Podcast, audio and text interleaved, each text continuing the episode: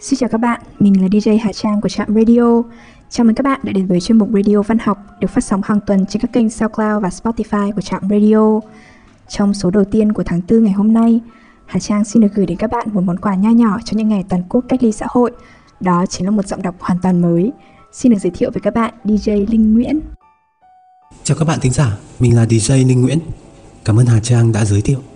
Mình rất vui khi được tham gia vào đội ngũ của Trạm Radio và thực hiện số đọc đầu tiên vào đúng số đầu của tháng 4.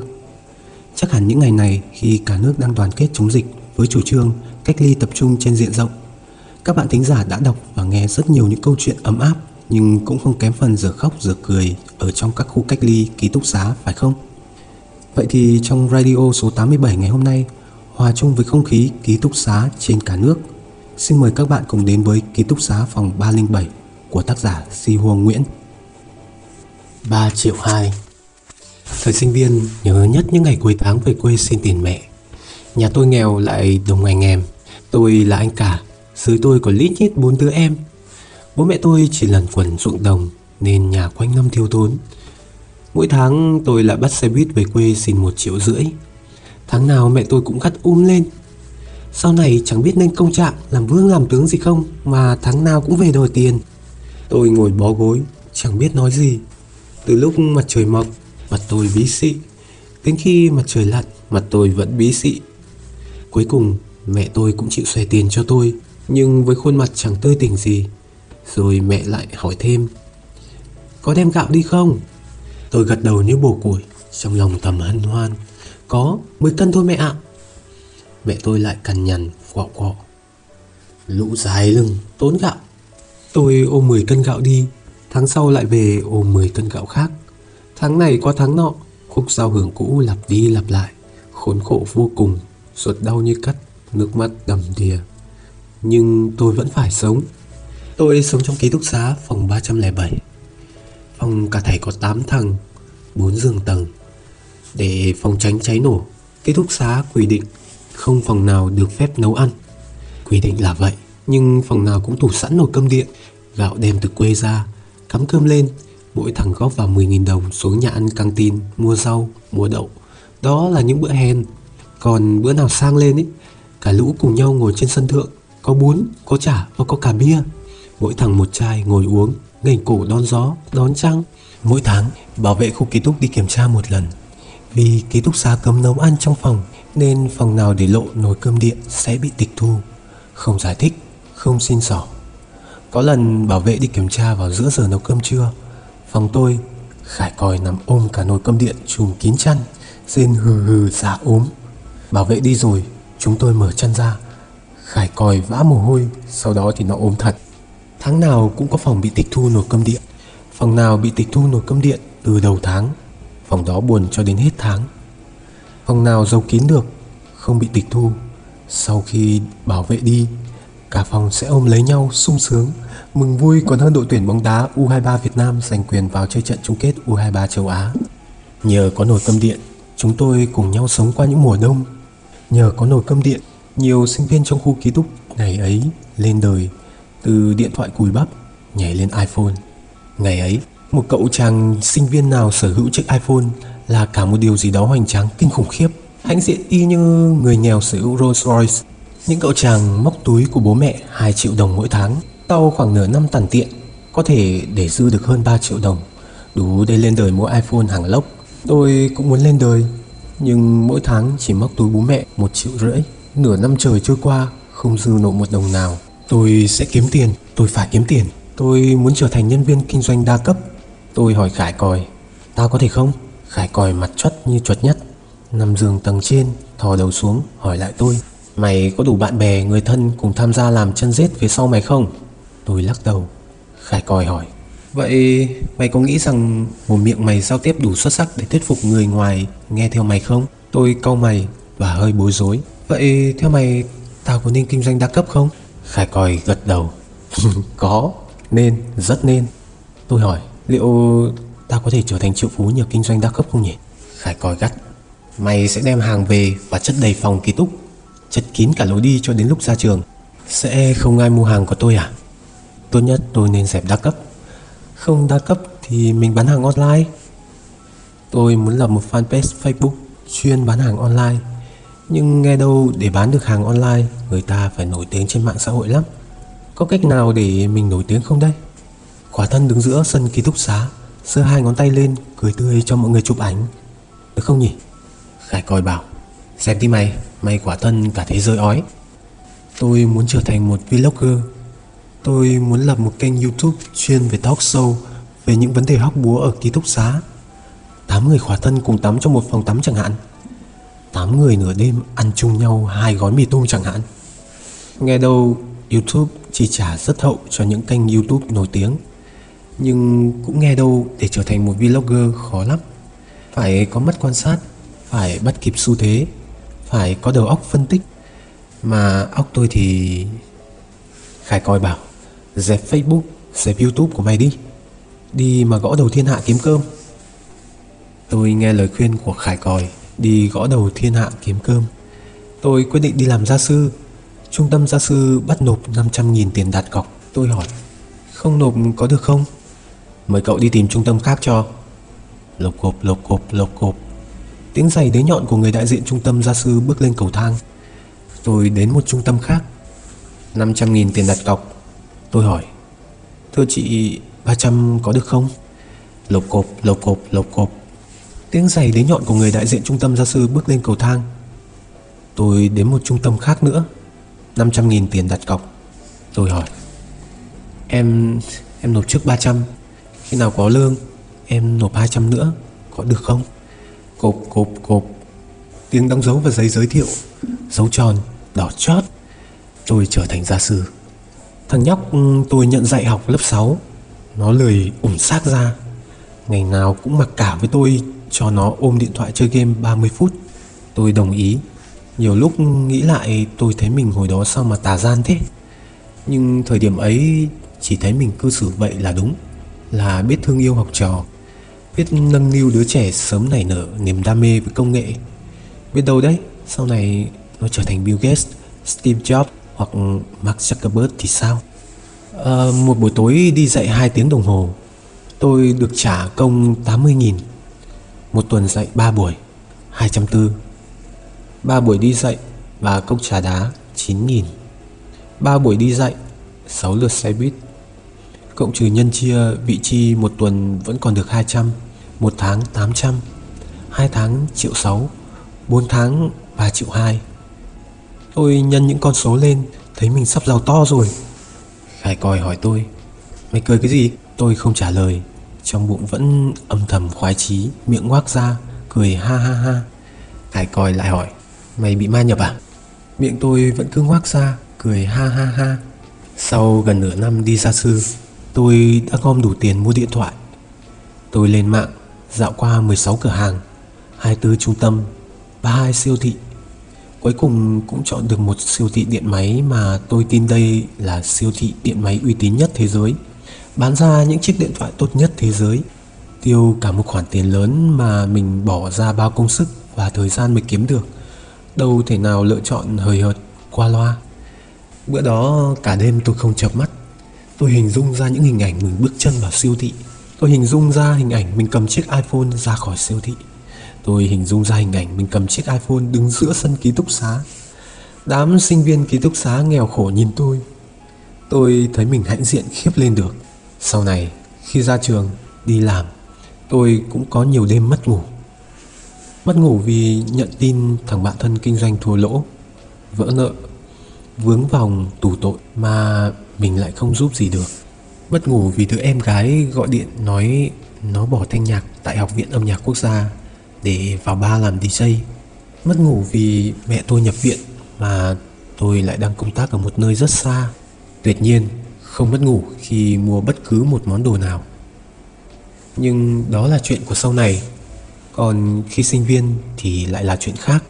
Qua đêm thức trắng ấy, sáng hôm sau, ngồi trên xe buýt, mắt tôi cay xè đỏ hoe ngồi dựa thành ghế mắt tôi dần lim dim và tôi ngủ một giấc ngon lành với vài cơn mơ lẫn lộn trong mơ. Có hình ảnh mẹ tôi mẹ tôi cặm cụi trên cánh đồng trời nắng như đổ lửa. Trong mơ, tôi khoác ba lô, đưa cho mẹ những đồng tiền xếp gọn gàng phẳng phiu. Trong mơ Những ngày cuối tháng trở về Mẹ tôi đưa một triệu rưỡi. Tôi ngắt đưa lại cho mẹ 500 con đi làm gia sư, Kiếm thêm được vài đồng, Một triệu là đủ rồi. Trong mơ, bữa cơm, Những đứa em tôi có thêm bát canh, Có thêm khúc cá. Trong mơ, gương mặt mẹ tôi nở ra, Rạng rỡ. Tôi giật mình choàng tỉnh. Những cơn mơ đã hết. Xe buýt đã ở bến cuối Trên xe không còn ai. Xe cũng chạy qua siêu thị điện máy từ bao giờ. Tôi suy nghĩ rất nhanh và thấy mình không có lý do gì để bước chân vào siêu thị điện máy nữa. Tôi bắt xe quay về ký túc. Gương mặt rạng rỡ của mẹ tôi lấp lánh hơn trăm ngàn vạn lần những chiếc điện thoại iPhone. Khải coi hỏi, mua được điện thoại mới chưa? Tôi trả lời, không mua nữa. Sao thế? Đem tiền về cho mẹ. Điện thoại cũ còn dùng tốt. Khi nào về? Uhm, cuối tháng. Một tuần sau đó, tôi về quê, ba lô, quần áo, giày dép, lôi thôi nhếch nhác. Leo lên xe buýt, ngồi hàng cuối, tôi mở ba lô ra kiểm tra lại số tiền. Nhắm mắt, tôi cũng hình dung ra những đồng tiền mấy tháng qua mình khổ cực mới kiếm được. 3 triệu 2, 10 tờ 100, 11 tờ 200. Nhưng lúc mở ba lô ra, những đồng tiền ấy đã biến mất. Tôi nhảy xuống xe, sang bên đường, bắt xe ngược lại về ký túc. Tôi rũ tất cả những thứ có trong ba lô ra giường. Tuyệt nhiên, những đồng tiền đã tăng hình như có ma không cánh mà bay. Khải coi hỏi, bao nhiêu, để đâu mà mất? Tôi bảo, 3 triệu 2 trong ba lô, kẹp trong sách triết. Khỉ gió thế, tôi có thù với môn triết, thù luôn cả ông thầy dạy triết. Giờ càng thấy ghét môn học đó hơn. Khải coi bảo, tìm lại đi. Tôi ngồi lặng ngắt, mồ hôi nhỏ xuống, nước mắt cũng sắp lan ra rồi. Khải coi bảo, Thử tìm lại trong các túi quần Túi áo xem Tôi vùng dậy Nhảy ra ngoài ban công Tìm trong mớ quần áo ướt đang phơi. Cũng không thấy. Hình ảnh chuyến xe buýt tuần trước hiện về. Rất rõ ràng, Tôi ngồi trên xe, Mắt cay xè, Mắt đỏ hoe, Lim dim ngủ. Ngồi ngay bên cạnh là một thanh niên tóc dài, Chạc tuổi tôi, Quần bò thùng lỗ chỗ, Đầu đội mũ lưỡi chai sùm sụp, Như cố tình muốn che đi khuôn mặt. Thôi, Tôi nghĩ, Thế là đã biết vì sao, Thế là xong.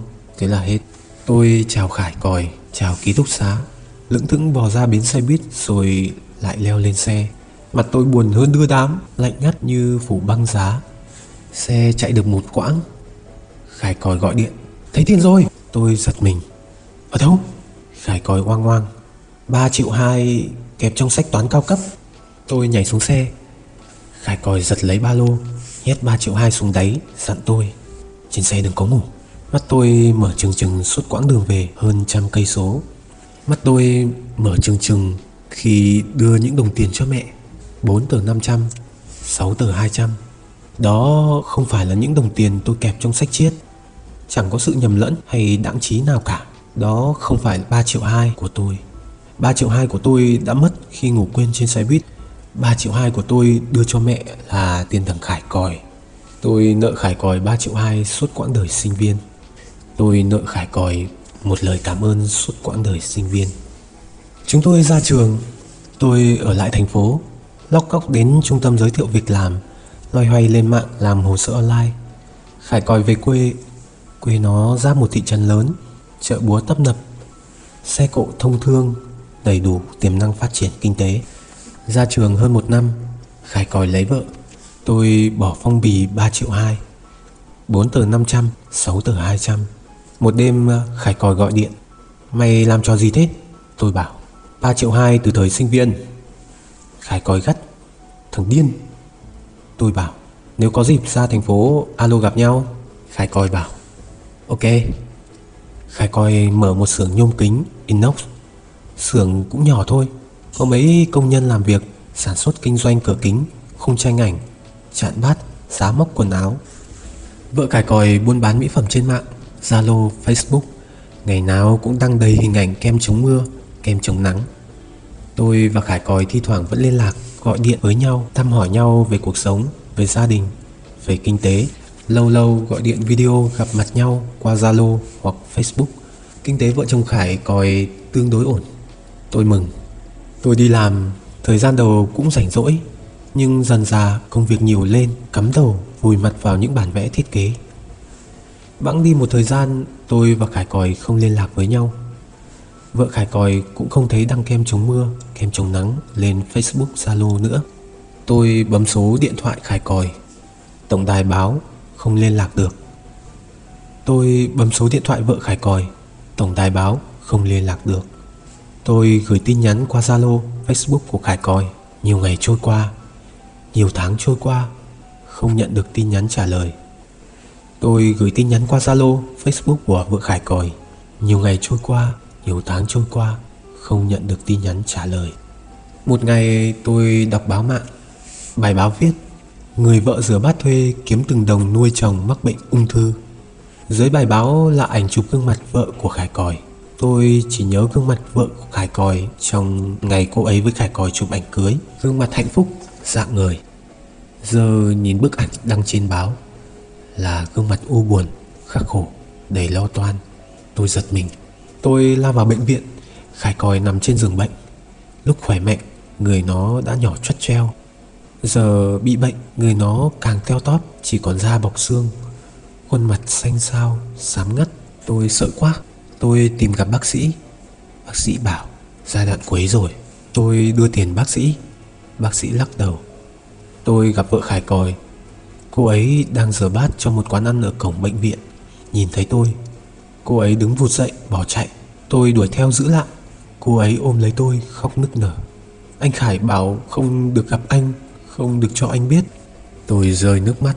Tôi giúp vợ Khải Còi thanh toán các khoản viện phí.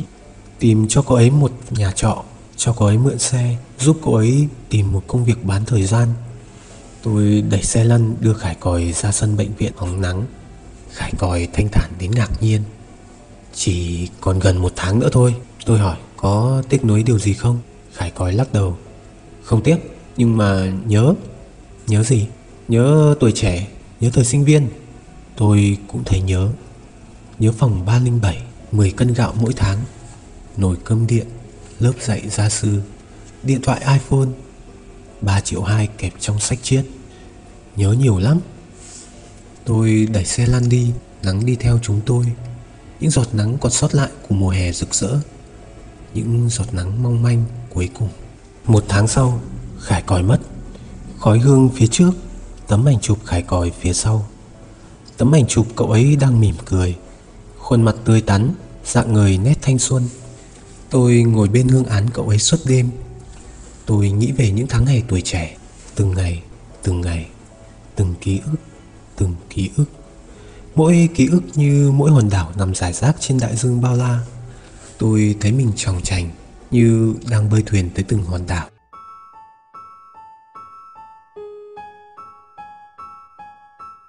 Đêm đã khuya, Thời lượng của chương trình đến đây là kết thúc Xin chân thành cảm ơn các bạn thính giả đã chú ý lắng nghe. Chúc các bạn một đêm ngon giấc.